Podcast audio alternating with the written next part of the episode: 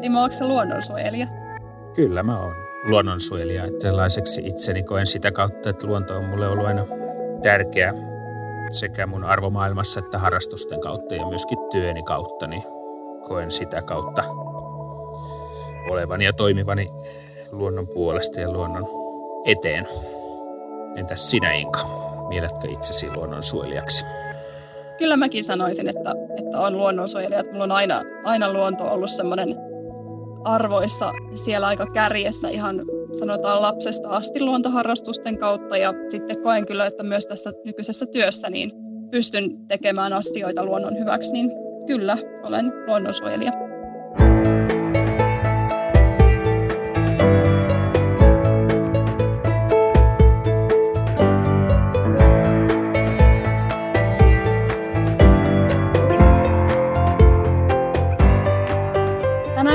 Luonnonsuojelusta ja ympäristöjärjestöistä. Miten ympäristöjärjestöjen rooli on kehittynyt 70-luvulta nykypäivään saakka? Kenen pitää ja kuka saa tänä päivänä suojella luontoa? Entä voiko luontoa suojella väärin? Millainen suhde sitten metsäyhtiöillä voi olla ympäristöjärjestöön?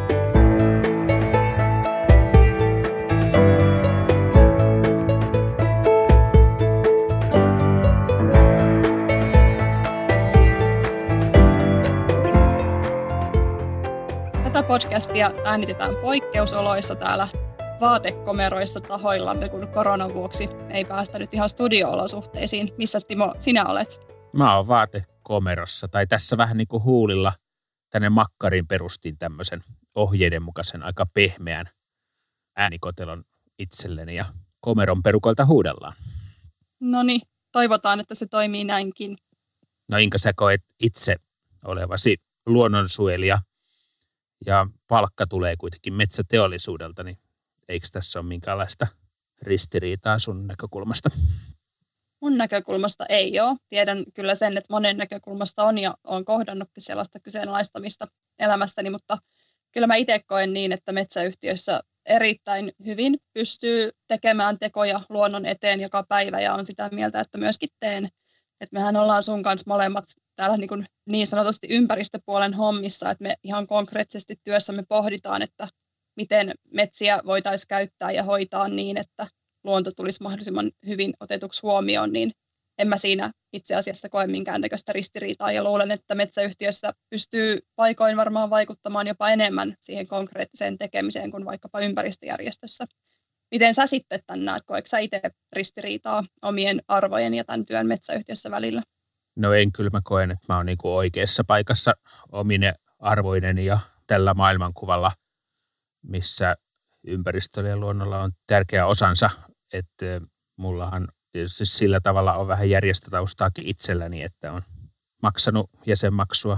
Muutamankin järjestön tässä matkan varrella ja vieläkin lintuharrastajana olen jäsenenä, että mä en sillä tavalla koe, että on kaksi eri puolta, mistä pitäisi valita – että ihan ihmisenä tässä ollaan joka päivä olemassa. Oltiin sitten missä töissä tahansa tai minkä järjestön jäsenenä tahansa.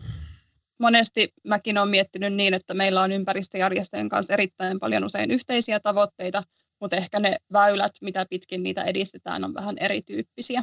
Ja totta kai sitten se työnantaja aina asettaa siihen ne omat reunaehtonsa.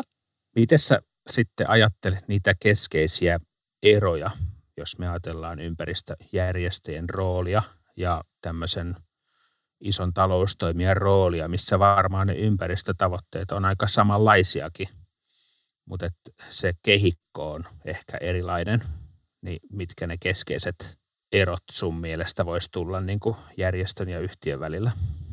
metsäyhtiössä ainakin usein on niin, että pitää ottaa huomioon aika monta eri asiaa, että me ei voida olla edistämässä ainoastaan sitä luonnon asiaa tai ekologisia arvoja, vaan meidän pitää ottaa siinä huomioon sitten myös taloudelliset reunaehdot ilman muuta, että miten me sovitetaan ne ympäristötavoitteet meidän bisnekseen. Ja sitten totta kai myös sosiaaliset arvot, kuten esimerkiksi niin työllistävä vaikutus, mikä meidän toiminnalla on. Eli tässä pitää tosi monta näkökulmaa pystyä sovittamaan yhteen. Ja uskoisin, että ympäristöjärjestöissä sitten usein saatetaan katsoa sitä sitten puhtaammin sieltä ympäristön näkökulmasta. Mitä näkökulmia sulla tulee tuosta mieleen?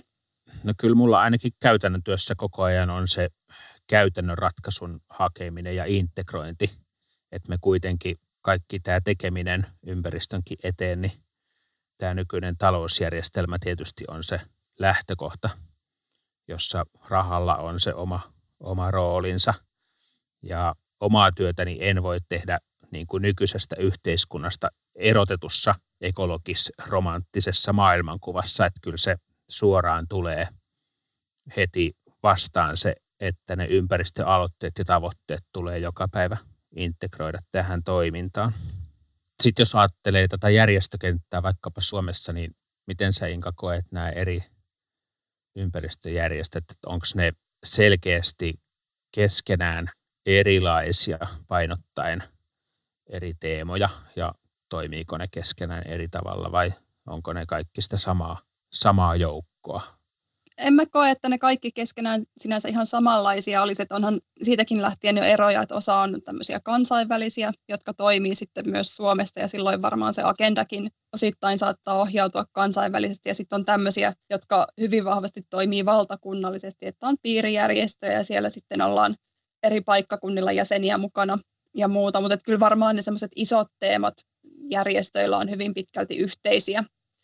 Ja sitten tietysti jos mietitään toiminnan muotoja, niin osa järjestöistä varmaan on hyvinkin paljon erikoistunut tämmöiseen ihan poliittiseen vaikuttamiseen, että suoraan pyrkii vaikuttamaan siihen, mitä meillä vaikka hallitusohjelmassa lukee, ja sitten osa taas harrastaa ehkä vähän enemmän tämmöistä suoraa toimintaa, vaikka järjestää mielenosoituksia tai, tai erilaisia kampanjoita.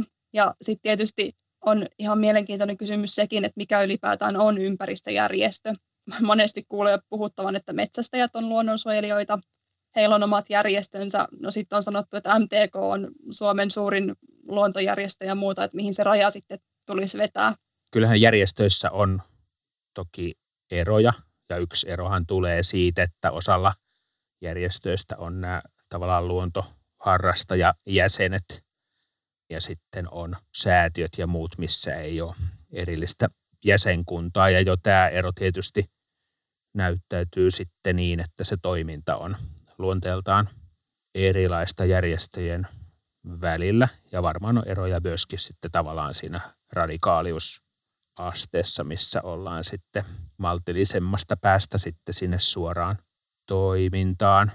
Mutta jotenkin mä koen, että nämä järjestöt on mu- muista vähän ehkä liikaa keskenään samankaltaisia. Että mä jotenkin niinku kaipaisin sellaista vaihtelua siihen nykyiseen järjestöjoukkoon esimerkiksi tämmöinen yhteiskuntakritiikki, mikä niin kuin tavallaan siellä on takana tämmöinen systeemitason kritiikki nykyistä talousjärjestelmää kohtaan, niin ei sieltä taida kuitenkaan löytyä tämmöisiä selkeitä liikkeitä, jotka tarjoaisi sitten aitoja vaihtoehtoja tämmöisiin isoihin kysymyksiin. Eli onko siinä sitten että se, että keskitytäänkö tämmöisiin yksittäisiin teemoihin sitten ehkä liiaksi, eikä nähdä sitten sitä isoa kuvaa siellä taustalla, että miten tätä meidän koko ehkä yhteiskuntajärjestelmää ja systeemiä tulisi muuttaa. Että onko meillä semmoinen aukko tuolla järjestökentässä, että me tarvittaisiin sinne jotain lisää? No kyllä mä näen, että sivää sellaista aukkoa on. Että kyllä mä niin kuin kaipaan sitä yhteiskunnallista keskustelua ja kansalaiskeskustelua koko ajan – käydä ja paneeleissa peräänkuulutetaan systeemitason muutoksia. Et sitten, että ketkä niitä sitten on tarjoamassa ja onko tarjota niin kuin realistisia tai edes utopistisia vaihtoehtoja. Että tämmöistä mun mielestä niin kuin puuttuu tästä nykyjärjestökentästä. Voisiko sitä sitten paikata joku, että voisiko joku muu ottaa sitä roolia? tutkimuspuoli esimerkiksi tai tämmöinen älyllinen eliitti yhteiskunnassa tai muu, että mistä me saataisiin sitä keskustelua kuitenkin kyllähän nämä järjestöjen alun perin esiin nostamat teemat, niin nehän, mehän luetaan ne päivittäin mediasta ja lehdistä ne otsikot, että siellä on ne ilmastouutiset ja siellä on ne ympäristöuutiset niillä otsikoilla ja kirjauksilla, joita järjestöt on jo pitkään nostanut esiin. Ja sitä kautta tämä, näistä niin kuin otsikoista on tullut uutisvaltavirtaa, mikä tavallaan on sitten varmaan myöskin osittain muuttanut järjestöjen roolia niin, että heidän ei tarvitse enää itse jatkuvasti nostaa näitä teemoja esiin. No onko se johtanut sitten semmoiseen tilanteeseen, että, että järjestöt ei tiedä, mikä niiden rooli on, tai mitä heidän tulisi tehdä tai miten se konkreettisesti näkyy sit siinä niiden toiminnan muuttumisessa? Kyllä mä koen, että tässä on varmaan jonkunlainen sellainen murrosvaihe käynnissä, että järjestötkin varmaan vähän hakee paikkaansa ja musta on hirveän mielenkiintoista, kun kansainvälisissä foorumeissa ja keskusteluissa tämä valtavirtaistaminen on se vastaus ja päämäärä, joka on ainoa tie vastata näihin globaaleihin ympäristöhaasteisiin, valtavirtaistaa parhaita käytäntöjä talouselämässä ja muuten yksilötasolla, vastuullisessa kuluttamisessa ja niin edelleen. Että ketkä tai mitkä voimat ja tahot sen valtavirtaistamisen mahdollistaa.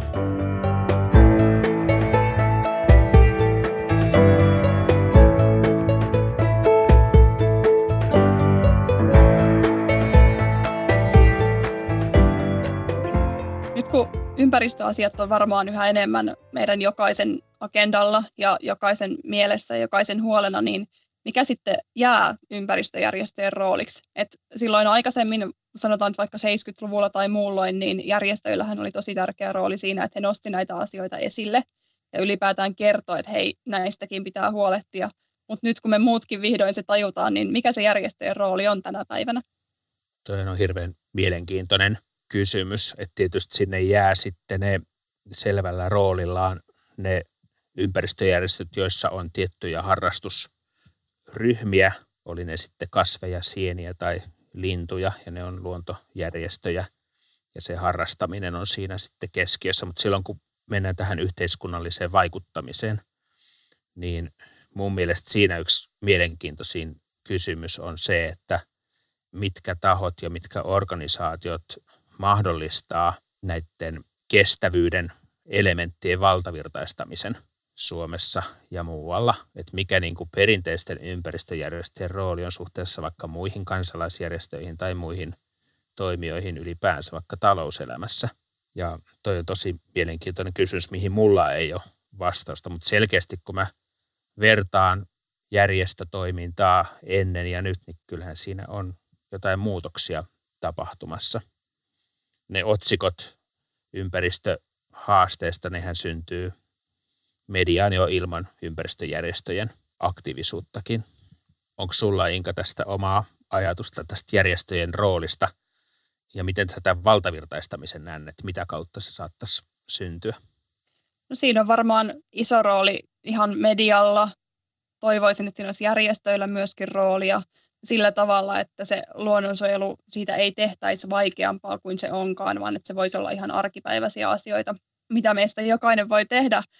Ja sitten mä mietin myös sitä, että ympäristöjärjestöjen roolihan on nostaa tämmöisiä epäkohtia esille. Ja he on tehnyt siinä ansiokasta työtä ja saanut paljon edistystä aikaa, mutta nykyään kun mietitään vaikka tätä metsäteollisuutta esimerkiksi, missä työskennellään, niin silloin vuosikymmeniä sitten ihan oikeasti tuhottiin vesistöjä ja kaikenlaiset päästöt oli ihan eri luokkaa kuin ne on tänä päivänä. Ja että tänä päivänä, vaikka maailma ei todellakaan ole valmis ja on paljon asioita, mitä me voidaan parantaa, mutta ei ole niin kuin, esimerkiksi suomalainen metsäteollisuus ei aiheuta mitään ympäristökriisejä tai katastrofeja, ehkä näin voidaan sanoa, niin kun ne järjestöt kuitenkin elää tietyllä tavalla myöskin siitä kritiikistä ja ongelmien esille nostamisesta, niin onko se työ niin kuin vaikeutunut, että minkälaisia asioita sitten tänä päivänä nostetaan esille? Kyllä mä edelleen koen, että nämä ympäristöasioista ne metsäkysymykset Suomessa on ehkä kaikkein haasteellisimpia. Musta tuntuu, että puut on vähän, ihmiselle vähän liian suuria ja ihmiset liian pieniä.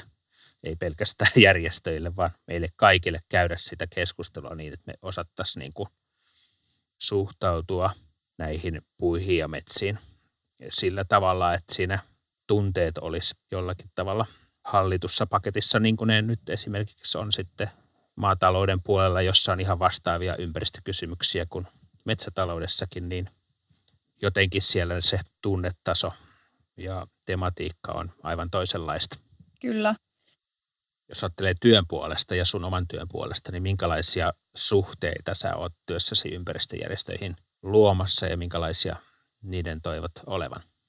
Ympäristöjärjestöillä on ollut koko sen ajan, kun on ollut metsäteollisuudessa töissä, niin iso rooli ja he ovat olleet aina tosi tärkeä sidosryhmä mulle ja on saanut kunnian tutustua moniin Suomen ympäristöjärjestöissä työskenteleviin ihmisiä ja järjestöjen toimintaa ja näen kyllä heillä semmoisen erittäin tärkeän semmoisen sparraavan roolin, että heiltä tulee paljon semmoisia aloitteita ja, ja myöskin semmoista hyvällä tavalla painetta siihen toiminnan parantamiseen. Ja koen, että pystytään käymään järjestöjen kanssa hyvin rakentavaa keskustelua asioista. Ja toki sitten kyllähän metsäteollisuus tekee ihan yhteistyötä järjestöjen kanssa, että voi olla erilaisia luonnonsuojeluhankkeita. On ollut vuosien varrella vaikkapa lajistosuojeluhankkeita yhdessä eri järjestöjen kanssa, että, että yhteistyötä kyllä pystytään tekemään. Sulla on varmaan myös paljon siitä kokemusta, niin miten sun mielestä tämä metsäteollisuuden ja ympäristöjärjestöjen suhde on kehittynyt ja mihin sen pitäisi olla menossa? No meillä on aina ollut erilaisia suhteita järjestökenttään ja ainakin neljänlaisia suhteita voin tässä jäsentää. Ja yksi on tietysti se, mitä ei koskaan toivota, että on konflikti, eli on joku metsäkiista, hakkuukiista, joka on sitten enemmän tai vähemmän julkinen ja näitä metsäkonflikteja aika ajoin on, on sitten matkan varrelle sattunut. Sitten järjestösuhde voi olla neutraali, ei ole konfliktia eikä ole sitten paljon vuoropuheluakaan – sitten se kolmas on se vuoropuhelu, eli on aktiivisempi dialogi ja keskusteluyhteys, missä enemmän tai vähemmän säännöllisesti käydään asioita läpi ja kuullaan toista ja päivitetään tilanteita ja sitä kautta luodaan sitä yhteistäkin sosiaalista pääomaa, jossa on jo yksi tärkeä elementti, että tunnetaan toisemme ja tiedetään, missä, missä mennään ja nähdään, että siellähän on ihmisiä töissä molemmilla puolilla. Sitten se neljäs on on tämmöinen strategisempi ja yhdessä sovittu yhteistyö kautta kumppanuus, missä on aina vierastanut tämmöistä sponsorointityyppistä kumppanuutta ja painottanut tämän konkreettisen yhteistyön ja toiminnan, yhteistoiminnan merkitystä. Mitä se sitten vaatii, että päästään suhteessa tuolle tasolle, kumppanuuden tasolle tai semmoisen hyvän dialogin tasolle? Kyllä se mun mielestä syntyy ihan niin kuin kaikki muutkin keskusteluyhteydet ihmisten välillä, että siinähän tulee syntyä tietyn asteinen keskinäinen luottamus ja motiivi käydä sitä keskustelua ja kyllä se niin kuin näissä mun esimerkkeissä, missä on saanut olla mukana, on ollut erittäin paljon erilaista kansalaisjärjestöyhteistyötä ja toimintaa ja keskustelua, niin kyllähän se siitä luottamuksesta ja, ja sitten tuntee ihmiset, niin siitähän se lähtee, että ei se, se on varmaan kaikissa puheyhteyksissä ja yhteistoiminnassa se keskinäinen luottamus ja, ja toisen kohtaaminen, niin siitä se lähtee. No miten sitten nykypäivän somemaailma ja muu? Meillä on aina syntyy jos jonkunmoisia kohuja, erityisesti just tuolla sosiaalisessa mediassa ja muualla, ja sitten on helppo syytellä ja helppo huudella ja käyttää tosi kovaakin kieltä, niin mitä sitten sen tyyppinen toiminta jos me mietitään luonnonsuojelua, niin auttaako se sitä vai estääkö se sitä vai mietitään tämmöistä just niin kuin vähän poteroitumista ja muuta. Onko semmoinen ilmiö vallalla? No sä oot ehkä mua enemmän tämmöinen sometaituri ja tunnet sitä maailmaa mua huomattavasti paremmin, mutta se mun kokemus, kun sitä multa kysyt, niin en mä näe, että nämä Twitterit ja muut niin olisi ollut näitä tavallaan tätä polarisaatiota poistamassa, että se vaikutus on mun mielestä ollut päinvastainen ja helposti sinne sitten muutamaan sanan kokonaisuuteen syntyy sellainen kiteytys, joka, joka ei ehkä sitten ole siltaa rakentava, varsinkin jos väitellään jostakin asiasta. Onko sun kokemus minkälainen? Se on siis vähän kahdenlainen. Toisaalta se on hyvä, että voidaan käydä nopeaan tahtiin sitä keskustelua, tai jos on joku keissi, mitä pitää selvittää, niin sitä voidaan sitten kommentoida helposti ja nopeasti laajallekin yleisölle ja muuta, mutta kyllä se usein menee sellaiseksi vähän huuteluksi ja väittelyksi, ja sitten kun siitä jää kokonaan pois se semmoinen inhimillinen elementti, niin ei se munkaan mielestä, niin kuin some ei ole se paras paikka käydä mitään keskustelua luonnonsuojelusta tai, tai metsäkeskustelua, että mieluummin mäkin aina tapaisin ihmisiä ihan kasvokkain kun silloin se ihminen tulee kohdattua ihmisenä, sitten voidaan puhua niistä asioista.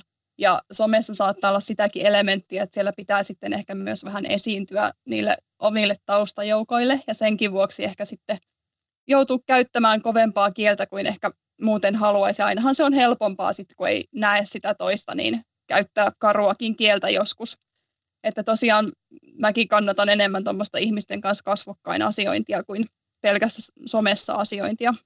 Joo, ja se voi olla sitten, että tavallaan kun ei ihan kasvotusten kohtaa, niin siinä on jo valmiiksi jonkunlainen henkinen etäisyys helpommin sitten sävyttämässä sitä keskustelua.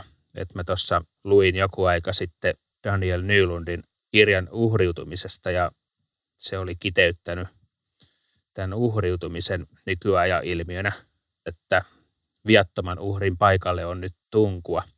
Uhriutumalla saa vastuuvapautta, koskemattomuutta ja moraalista ylemmyyttä, johon liittyy valtavasti tuomio, hylkäämis- ja kivittämisvaltaa.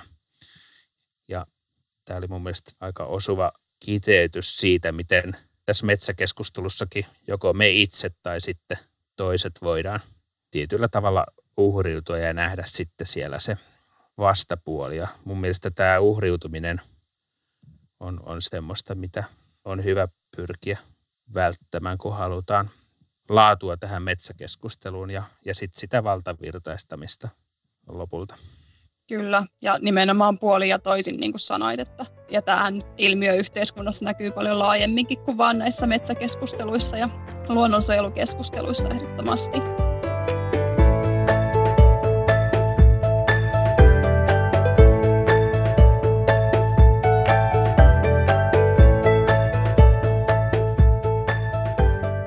Tuo valtavirtaistaminen on mun mielestä, kun se on tavallaan se juttu, jos nyt puhutaan tästä koronan jälkeisestä ajasta ja siitä, että planeetta voi huonosti ja tässä on kriisi, missä kaikki kuulutaan siihen samaan riskiryhmään ja sitä kautta tulisi valtavirtaistaa sellaista ympäristöajattelua ja toimintaa, joka koituu itsemme ja luonnon ja ympäristön hyväksi. Niin miten sä koet nämä muut kuin perinteiset ympäristö- ja luontojärjestöt ja niiden roolin tämän valtavirtaistamisen näkökulmasta?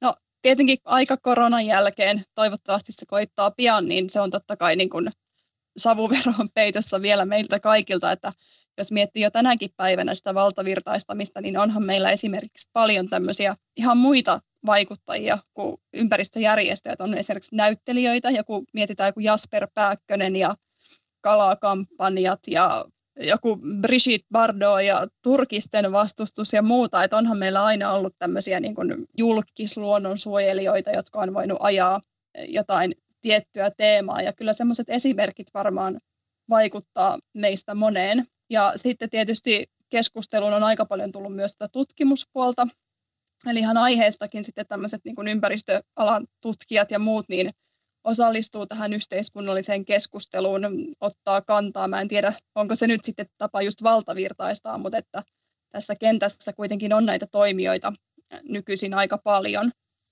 Miten jos ajatellaan vaikkapa partiolaisia luonnon ja metsien virkistyskäyttöä edistäviä järjestöjä, niin mikä niiden rooli saattaisi olla tämän ympäristö- ajattelun ja kestävyyden valtavirtaistamistavoitteissa suhteessa näihin perinteisiin järjestöihin? Joo, no meillähän on paljonkin näitä just luonnon virkistyskäyttöön liittyviä järjestöjä, on partiolaisia tai Suomen latua tai just näitä aikaisemmin mainittuja vaikka näitä metsästäjien järjestöjä. Ja siellähän myös on tosi isot mahdollisuudet laajojen jäsenkuntien kautta vaikuttaa sitten tähän luonnonsuojelun valtavirtaistamiseen. Ja on ymmärtänyt, että esimerkiksi partiossakin on perusohjelmaan kuuluu se kestävän kehityksen ajatus ja lapset ja nuoret ikäryhmän mukaan sitten opettelee näitä asioita toteuttamaan siinä ihan partiotoiminnassa, mutta muutenkin arjestaan ja varmasti sitten myös muilla vastaavilla vapaa-ajan järjestöillä on tämmöistä toimintaa.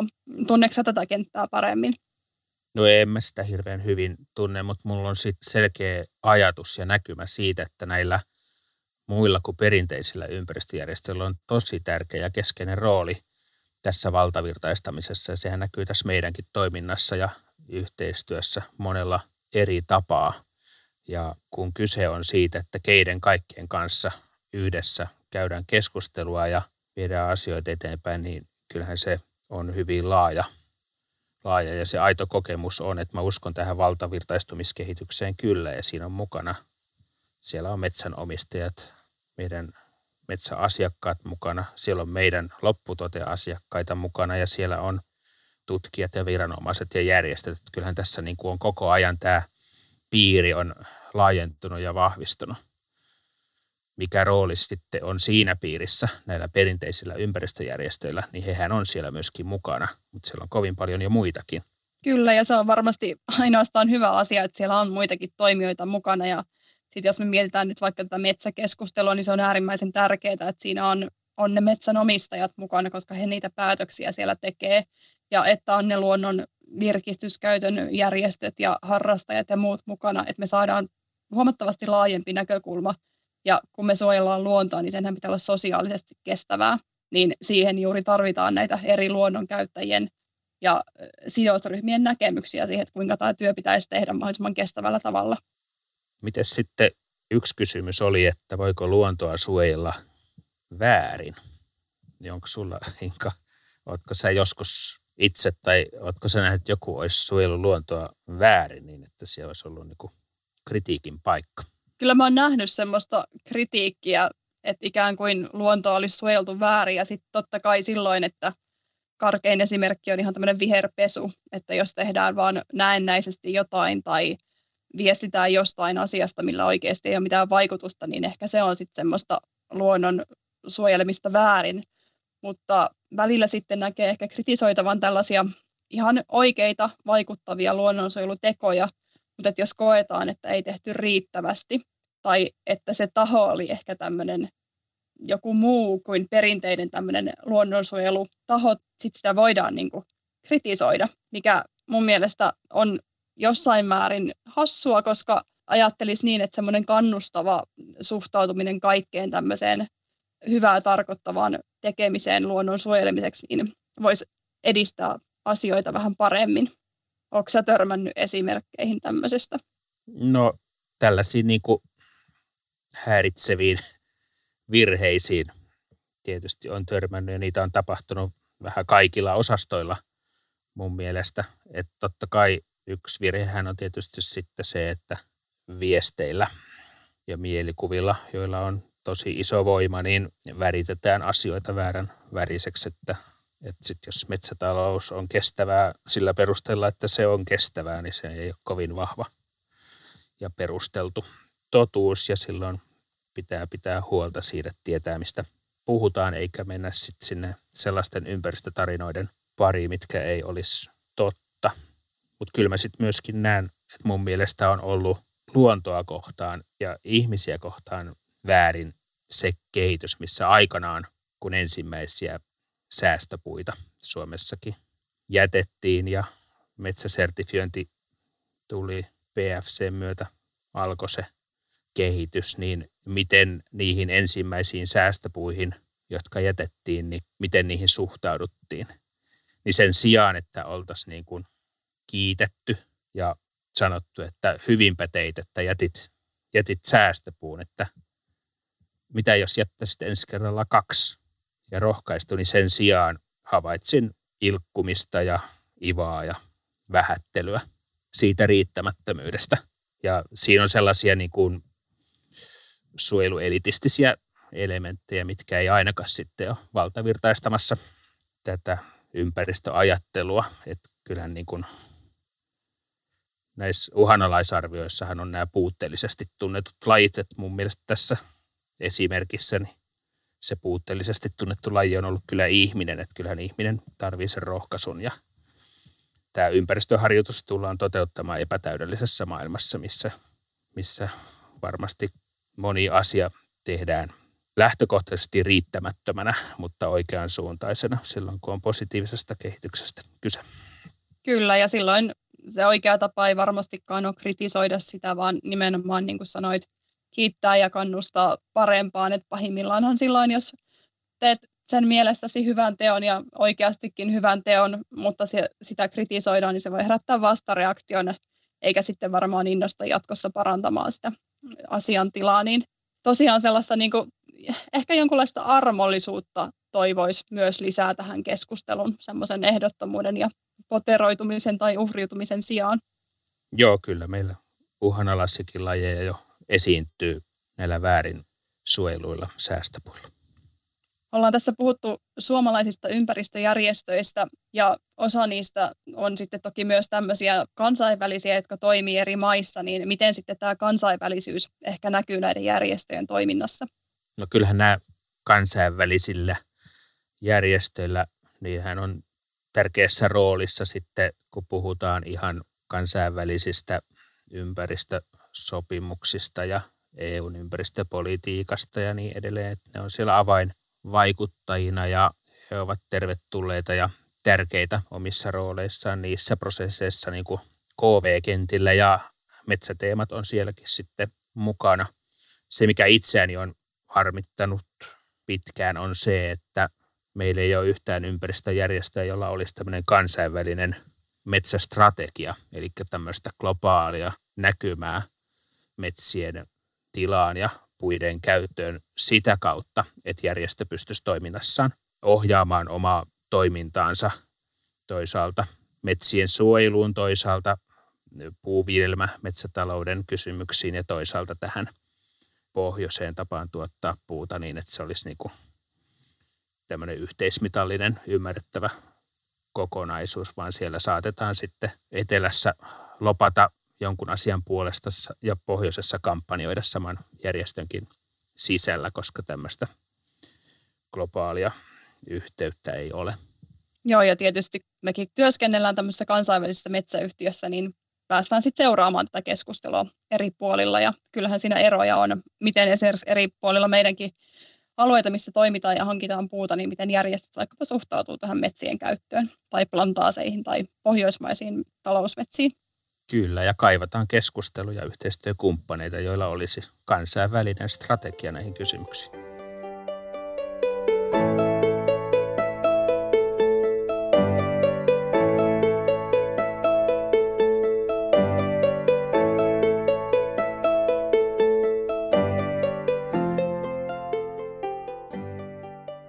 Sitten on tullut taas tämä meidän klassikko-osuus tähän, eli viikon laji.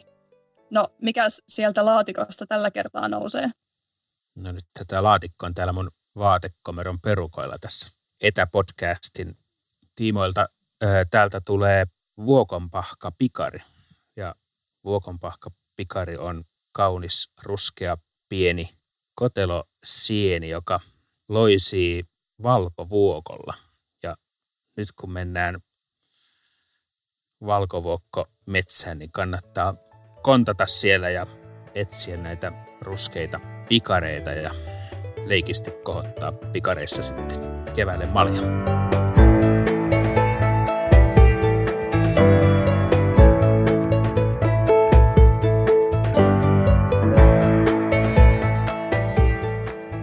Kuuntelit UPM Metsäpodcastia. Meillä on sulle pyyntö, jos tykkäsit kuulemastasi Kerro kaverille. Nämä podcastit löytyy Spotifysta, Applen podcasteista ja muilta podcast-alustoilta.